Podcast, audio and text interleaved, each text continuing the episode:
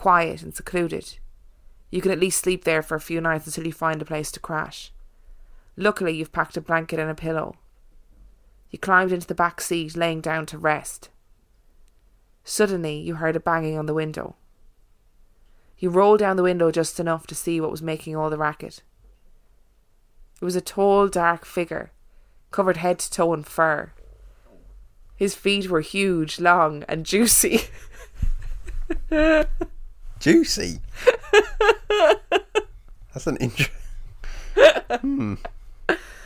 Um, what are you doing? You ask, terrified. I'm looking for a hot piece of ass. Do you know where I can find some? What- d- d-